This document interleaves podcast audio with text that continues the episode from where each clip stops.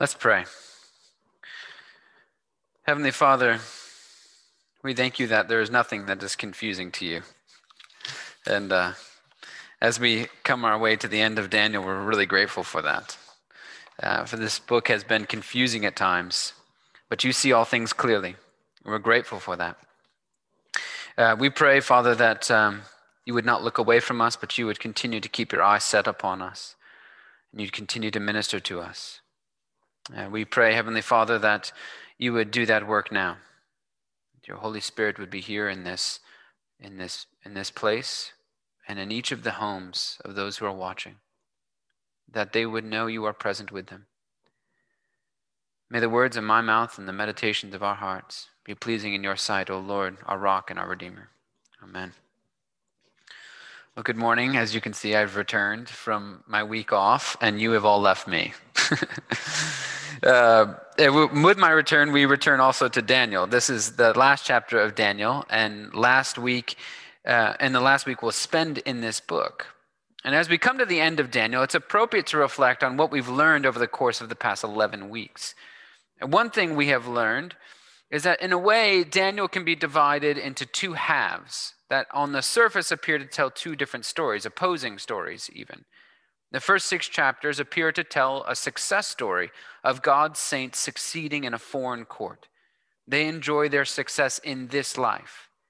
The other story, occupying the latter half of the book, tells the story of saints suffering in this life. Theirs is the story of persecution, particularly the persecution that came to them under the reign of Antiochus Epiphanes.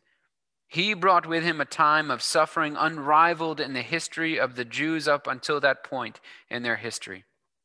And so we have here two stories one of success and one of suffering. But if you consider these two stories together, then it turns out that together they combine to tell a single story. It's the story of the supremacy of God over all things. In reality, nothing in the book of Daniel is really as it should be. Yes, the first half of the book is a series of success stories, but they are success stories in exile. They are away from the land, far from where they want to be. They're successful, sure, but they're also homesick. And so their success is softened and compromised by exile. In the second half of the book, they are in the land again. They're where they want to be but it's not really their land. They are constantly being invaded from the north and the south. It's technically home, but it lacks safety, a key component for any place claiming to truly be home. Nothing is as it should be in Daniel. And yet, the entire book ends with this command to Daniel Go your way and rest. You shall rise for your reward at the end of the days. In a book where nothing is as it should be, Still, the ending is a command to rest. Daniel ends with a promise of resurrection and reward. The unfulfilling nature of the rest of the book only serves to accentuate this unexpected ending rest, reward, resurrection. And these are the promises of a God who is not deterred by circumstances. He can restore the world to its original design, He can make it all good again. This world will break your heart. It will disappoint you, it will grind you down. But rest, reward, and resurrection are promised to the faithful nonetheless, because our God can overcome all things to accomplish his purposes. You know, anguish such as never been uh, never occurred since nations first came into existence is predicted for God's people in chapter 12 verse 1 and yet Daniel was told in chapter 12 verse 13 just 12 verses later Go your way and rest. How can God tell Daniel to rest when nothing is as it should be? And anguish is predicted for the future. What cause has God given us to rest? He tells us to rest, but rest in what? Rest in whom? Well, between verses 1 and 13, we will find that Daniel 12 gives us eight, eight, count them, reasons to obey God's command to rest in spite of our experience of the world around us. And those eight causes for rest are what we're going to look at, look at together this morning. Whatever you are experiencing, God tells you, go your way and rest. And here's why. The first cause for rest that we find in Daniel 12 comes with the mention of Michael, the great prince, the protector of your people, mentioned in verse 1. Who is this Michael? Well, we meet him, we've met him already in chapter 11, where he came to the angel Gabriel's aid. Michael is an angel, a messenger of God, who God uses to carry out his will in this world, to protect the saints and to do his bidding. Hebrews 1:14 describes angels as spirits in the divine service, sent to serve for the sake of those who are to inherit salvation. Hidden from our sight, the angels of God fight for the saints. They ministered to Jesus in the desert when he was weary and being tempted by the devil, according to the Gospel of Mark. They fought for Israel, a whole army of them, against the Arameans. But it took Elisha praying for his attendant to have his eyes opened before he could see the mountains were full of angels fighting for them. They were there, but it took prayer to see them. Oh, may God likewise open your eyes to see that God's angels are fighting for you in this life. There's a spiritual war being waged in our midst. But God does not leave us to fight alone. No, He sends His angels to be our guard, to attend to us. So go your way and rest in the protection of His angels. And the second cause of rest comes with the realism of the latter half of Daniel. Uh, if you read the first half of Daniel alone, you'd be forgiven for thinking that Scripture was out of touch with reality. Everything always turned out hunky dory for the saints. Wrong was always set right. The righteous were always vindicated. But in chapter 12, we see that God is much more realistic about the world in which we live. He sees it as we often experience it.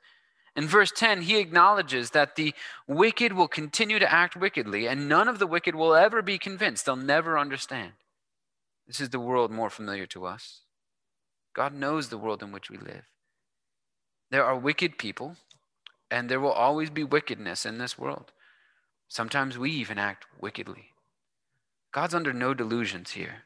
He's not surprised, and neither should we be. Yet Christians still continue to marvel at the news cycle and allow ourselves to be scandalized by the latest examples of humanity's depravity. We settle into doomsday narratives and allow ourselves to relish predictions of coming suffering. But in reality, there should be nothing surprising here. And nothing is to be gained by spending our energy scoffing at the world. Rest will come when we are able to adopt the realism that God demonstrates in Daniel 12. We can and we should mourn the state of humanity, but we cannot and should not be surprised by its brokenness. We've been told what to expect.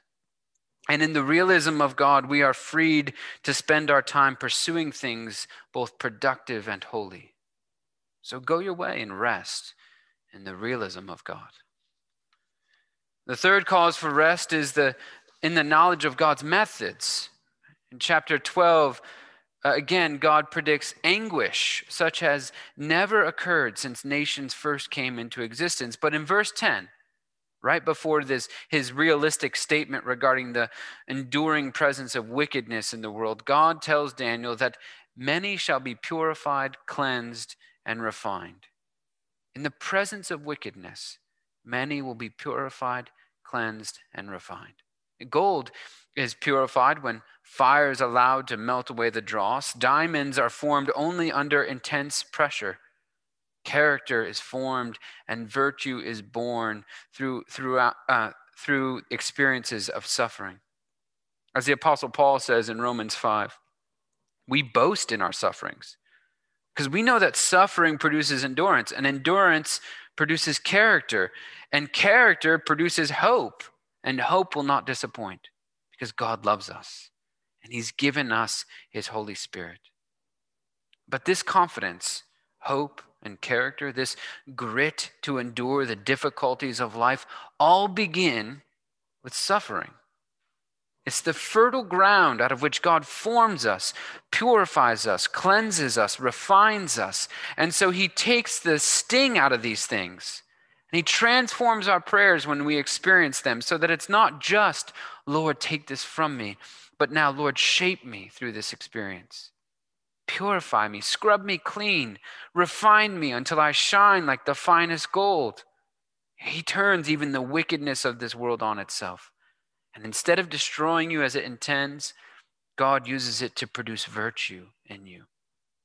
So go your way and rest in God's chosen methods. And the fourth cause for rest in the midst of predictions of anguish is also discovered in the first verse. When the predicted anguish in that verse comes, it's said also that at that time, everyone who is found written in the book will be delivered. But what book is this?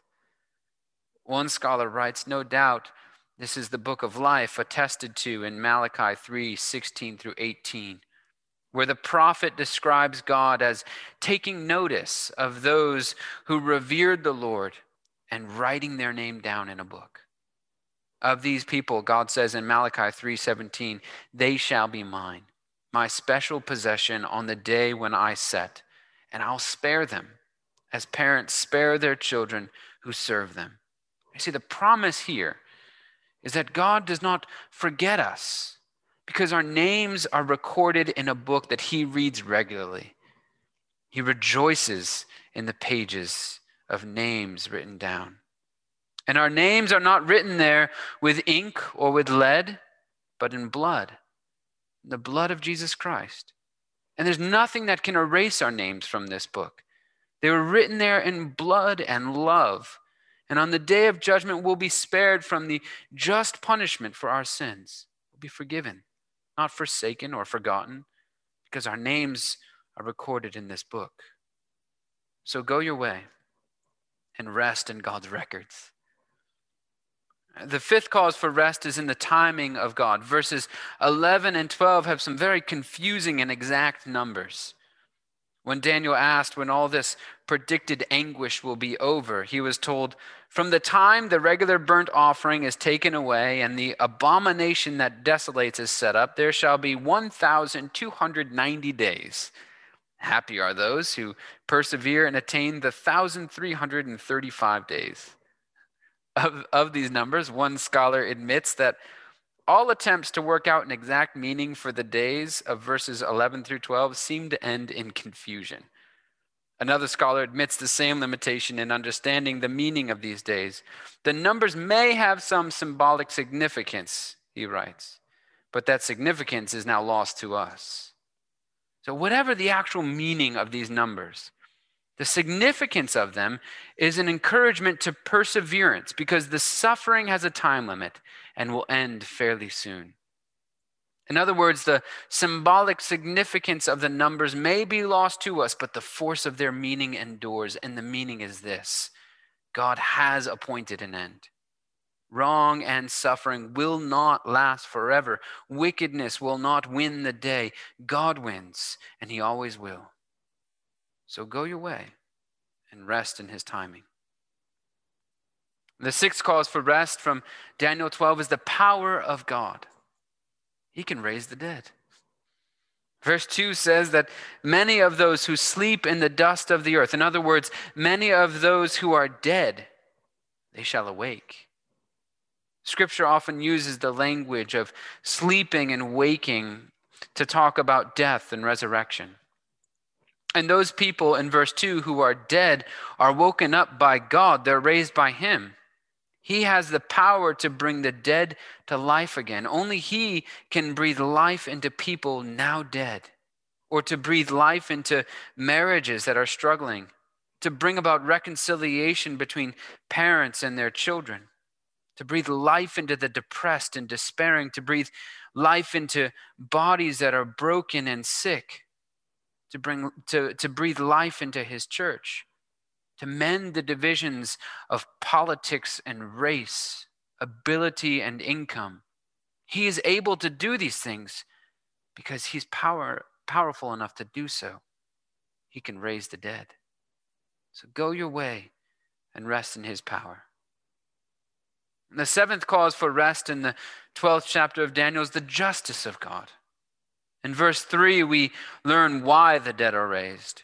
They are raised to be judged some to everlasting life, and some to shame and everlasting contempt.